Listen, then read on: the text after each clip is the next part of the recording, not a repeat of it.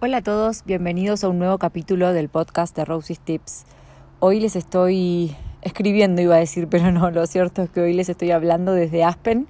Así que bueno, no sé si vamos a seguir escuchando los pajaritos que, que me acompañaban en Florida, pero quizás escuchen algún ruidito de fondo también, porque acá hay mucha naturaleza y como siempre yo les, les charlo cuando mis hijos duermen, así que me vengo afuera de la casa para no despertarlos. Bueno, hoy vamos a tocar un tema bastante candente que son los amores de oficina.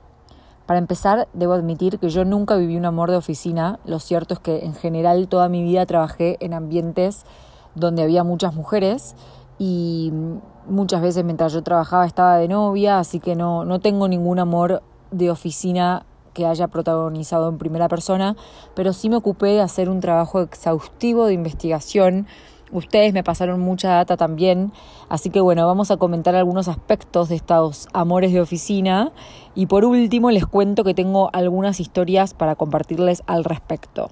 Hay dos que les voy a compartir por acá, que están muy buenas, y la tercera la empiezo a contar hoy en mi feed, en arroba. Como siempre, si les gusta el podcast, no duden en recomendarlo, en pasarlo a sus amigas. A mí me encanta ver que cada vez somos más.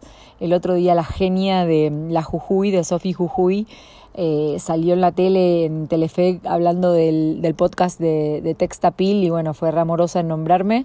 Así que nada, me encanta eso, que cada vez seamos más por aquí, porque de esta forma yo recibo cada vez más tips que después puedo compartir con ustedes. Así que bueno, habiendo dicho esto, pasamos ahora sí al tema relaciones de oficina. Muchas de ustedes sentenciaron que, perdón la vulgaridad, pero que donde no, de donde se, donde se come no se caga, dice el dicho, ¿no?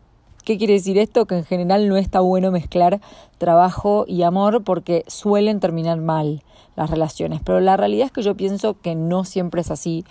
Conozco varios casos de la vida real eh, que terminaron bien y si de amores de oficina de ficción se trata, no puedo no pensar en Pam y Jim de The Office. No sé si vieron la serie The Office, a mí me resulta desopilante.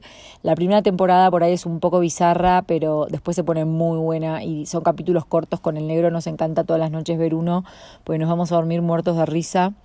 Eh, así que bueno, acá hay un amor de oficina increíble, una relación muy buena entre Pam y Jim. Creo que lloré eh, cuando ellos, bueno, no quiero spoilear, pero vean la serie y disfrútenla. Eh, repito, pasen la primera temporada y después la van a disfrutar. Así que bueno, lo cierto es que hay casos de amores de oficina que han prosperado. ¿Y qué pasa? ¿Por qué es que uno, o sea, por qué es que es un terreno tan fértil para el amor la oficina? Y bueno, en general, te empezás a ver todos los días con la persona, empezás a compartir tu cotidianeidad, es una oportunidad para empezar a conocer a alguien en serio, ¿no? Aparte, qué mejor que mostrarle como aspectos de vos que por ahí en una cita no puedes mostrar tan fácilmente. O sea, por ahí la persona te ve trabajando, ve que sos capaz, que sos inteligente y eso hace que empiece a conocerte en más profundidad y que se pueda enamorar como de tu persona, ¿no? Eh, me parece que muchos amores de oficina empiezan así, como con admiración, con el ingrediente de la admiración. Em, y como digo, empezás a compartir la cotidianeidad, eh, las charlas en la máquina de café, por qué no un mate en la computadora mientras laburás. Y es como que ves a tu chongo llegar hasta con cara de dormido. Es como que de entrada lo ves eh, en todos los aspectos del día a día y eso hace que la relación empiece a ser como más real, el vínculo, ¿no?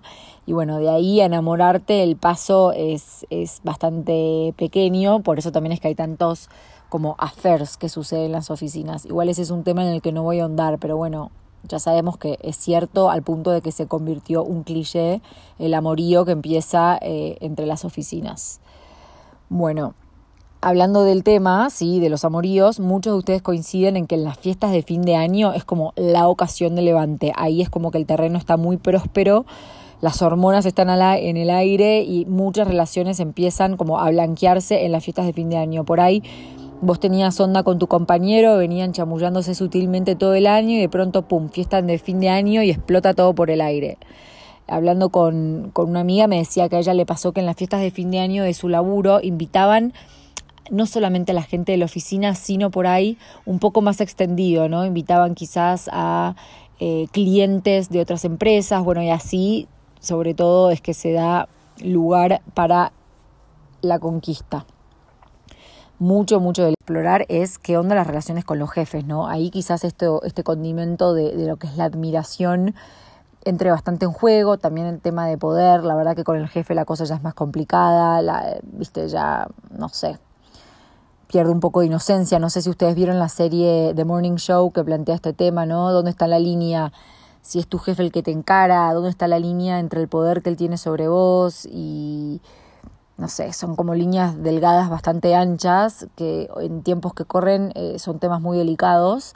Así que bueno, ahí hay que, eh, no sé, moverse con mucho cuidado. Yo siempre digo que para mí en el siglo XXI criar hijos varones es un gran desafío. Siento que tengo una enorme responsabilidad de, creer, de criar hombres que nada, que respeten a la mujer y, y, que sepan que estos son temas que, que, nada, ya no es como hace 30 años que el tipo hacía lo que quería, no, hoy hay que moverse con mucho cuidado, me parece perfecto que así sea, y si vieron la serie de Morning Show, como digo, bueno, ahí un poco esto se muestra, así que bueno, eh, de vuelta, no quiero spoilear, pero mírenla y después lo comentamos, y esto muestra eh, lo delicado que es las relaciones con los jefes.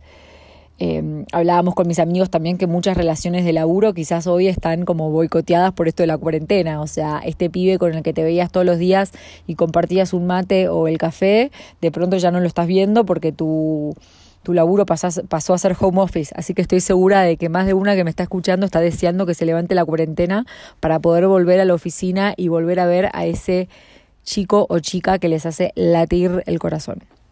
Bueno, ahora voy a leer algunos comentarios de ustedes respecto a este tema que me parecieron divertidos y los elegí para destacarlos. Uno de ustedes dice, me contrataron y antes de arrancar a laburar me enganché con mi jefe. Uf, bueno, mal timing. Queremos saber más de esta historia, ¿no? Queremos saber qué pasó ahí. Chapé en escaleras de emergencias con quien hoy es el padre de mi bebé y mi marido. Bueno, ahí ven, hay un ejemplo de historia que terminó bien. Yo les voy a leer igual, eh, todos estos comentarios son todos, aclaro, son todos de todas personas diferentes. En empresas multinacionales hay que reportar los romances de laburo por conflictos de interés, pero un chongaje se reporta. ¿Dónde está la línea? O sea, claro, acá me pregunto, ¿cuán fuerte o cuán serio tiene que ser la relación para reportarla? Y este es un tema que también se trata en The Morning Show. Nos escapábamos todos los días en recreo del almuerzo, media hora al auto a chapar. Acá un paréntesis. Como les dije, yo nunca viví un amor de oficina, pero me parece un programón. Me parece que va a haber un montón de momentos como de adrenalina cuando todavía es algo escondido.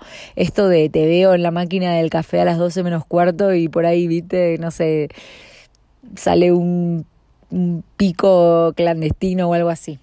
Qué divertido. Hago selección de personal y conocí a mi marido haciendo entrevistas con él. Fingí que me gustaba tomar mate, cosa que odio, solo para prepararlo y compartir con un compañero que me gustaba. Una de la oficina nos vio chapando en el boliche y casi se desmaya. Llegué a esconderme en su auto para irnos juntos. Salimos una vez y a la semana me dicen que él va a ocupar mi puesto. Uy, ahí te querés matar.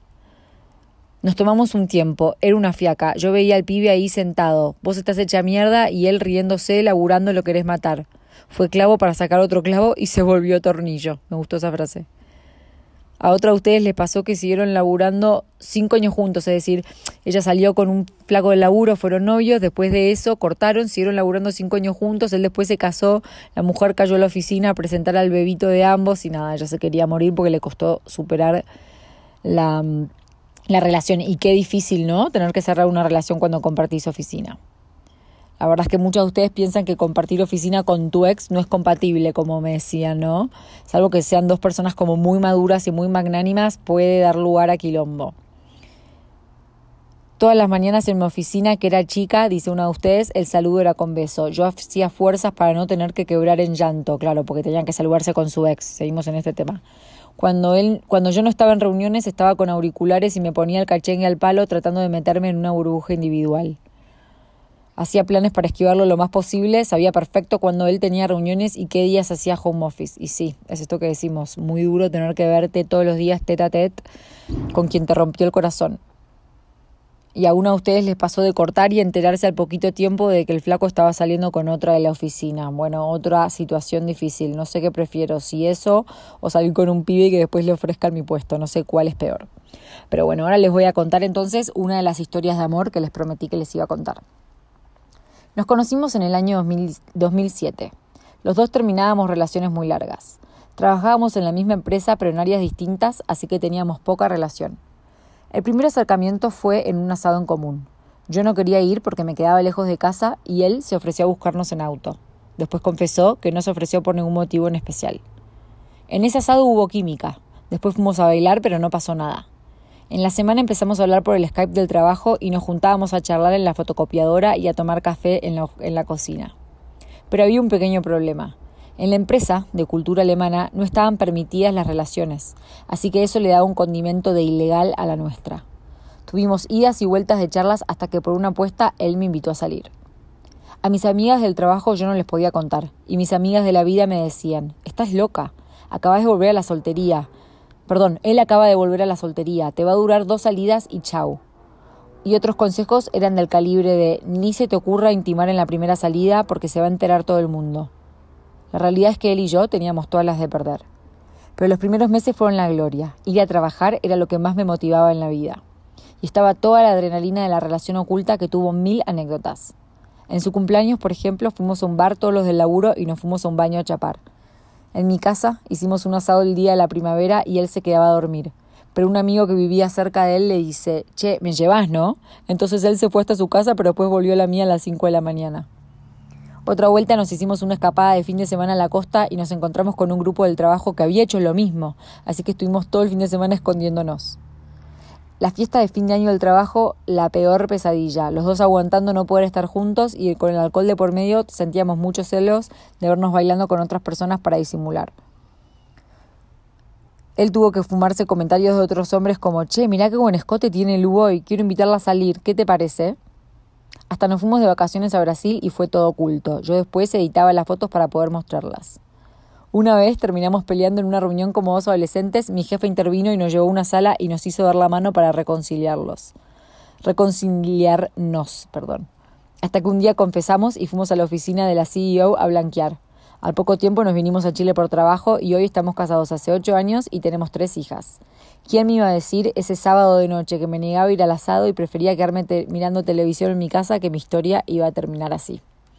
Así que bueno, esa es una de las historias. La otra, como les conté, la empiezo a narrar hoy por mi blog, arroba Tips en Instagram. Está muy buena, no se la pierdan. Y la tercera, se las voy a leer ahora también. Y dice así. Hola, me llamo Natalie. Tengo 32 años y esta historia tiene dos protagonistas, Sebastián y yo. Nuestra historia arrancó en marzo de 2014, cuando después de estar dos meses tomándome un respiro de los hombres decidí volver a abrirme. Claro, previously, como dicen en las series, estuve de novia durante cinco años, de los cuales conviví dos. Salí con una persona muy buena, pero que definitivamente no era para mí. Después del corte quedé muy golpeada porque en ese entonces, con 26 años, creí que se me acababa el mundo al tener que volver al ruedo de la soltería.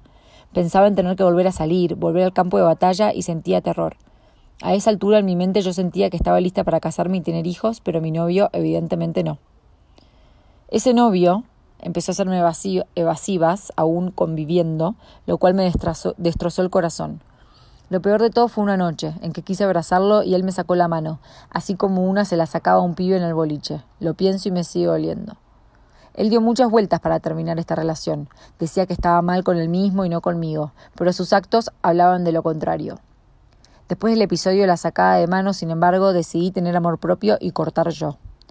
Les mandé WhatsApp a mis amigas un domingo por la tarde y a la hora tenía un batallón con bolsos y autos para sacarme de, mí, de ahí perdón, con mis pertenencias. Imagínense cómo estaba yo. De pronto tenía que volver a vivir con mamá cuando ya vivía sola hace cinco años y estaba acostumbrada a tener mi independencia. Puse primera y una amiga me acompañó departamento por departamento en mi selección por buscar un nuevo hogar. Al mes me volví a mudar, sola con la heladera, tele e internet. Empecé a tomar el gustito de vivir sola porque anteriormente había vivido con mi familia y con mi ex. Nunca sola, mi alma y yo. Cumplido el mes 2, mis amigas me decían, dale Nati, tenés que volver a empezar a salir, tenés que ir a bares. Hasta entonces yo solo me dedicaba a mirar Netflix en la cama y leer novelas. Pero un viernes de marzo les escribí a mis amigas un mensaje que decía, hoy viene gente al laburo que trabaja fuera de la oficina, voy a pispear a ver qué onda. En cuanto me senté me puse a relojear. En un movimiento de cabeza veo a un chico muy concentrado en la presentación de un director. Me deslumbró su cara, pero sobre todo un lunar que tenía en la nariz. En mi laburo los viernes había viernes flex, con lo cual después de las 2 de la tarde la oficina estaba completamente vacía, pero ese viernes nos tuvimos que quedar hasta más tarde con mi compañera de box. A las 4 la llaman por teléfono a ella para avisarle que iba a venir a vernos un chico de supply, nosotras éramos de finanzas, para ver unos temas de inventarios. A los 10 llega el chico en cuestión, a los 10 minutos, ¿no? Y ya se imaginarán quién era. El potro con lunar que había visto al mediodía, del cual yo no sabía nada. Ahora podía empezar a indagar un poco más. Resulta que se llamaba Sebastián, pero por los nervios que tenía no logré sacar más información. Solo le ofrecí un chicle que él aceptó. Así que ese lunes con mis compañeras empezamos a estoquearlo en la nómina de empleados y llegamos a la conclusión de que estaba soltero y tenía 26. El jueves de la semana siguiente teníamos un after de despedida de un compañero y yo era la organizadora. Mis amigas me insistieron para que invite a Sebastián, para que invitara a Sebastián, perdón, pero me daba vergüenza. El día anterior nos lo cruzamos en el comedor del laburo. Una amiga se lo cruzó en la zona de microondas y charló un rato con él, pero ante mi mirada de please, no me des chaves, al toque volvió a sentarse conmigo pero la cosa no iba a quedar ahí. Esa misma tarde, mi compañera levantó el teléfono y escucho que dice, Hola Sebas, ¿cómo andás? ¿Sabés que hoy me olvidé decirte que mañana me están organizando mi after despedida? ¿Tenés ganas de venir? Bueno, si tu novia te deja.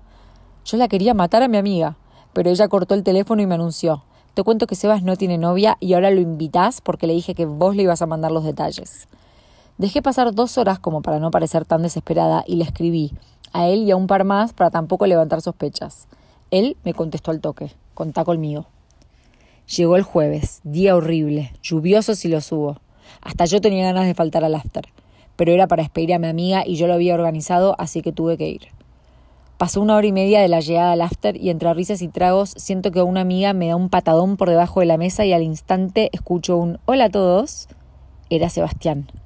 Chan. Le hicieron un lugar al lado de la agasajada, por ende en diagonal, enfrentándome a mí.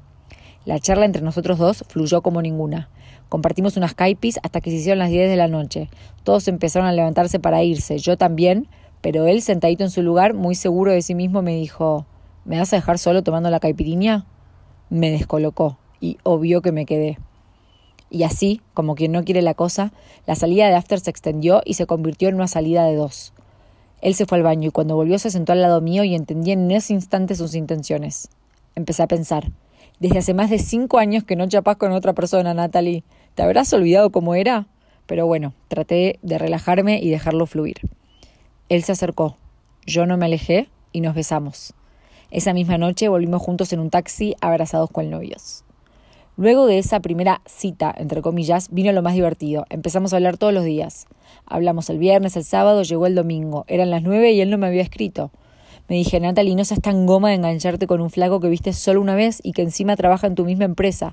Vos lo que necesitas es un chongo, alguien con quien divertirte sin compromisos. Relajé mi mente, prendí la tele y como por obra de magia, ¡pum!, me escribió él en el acto.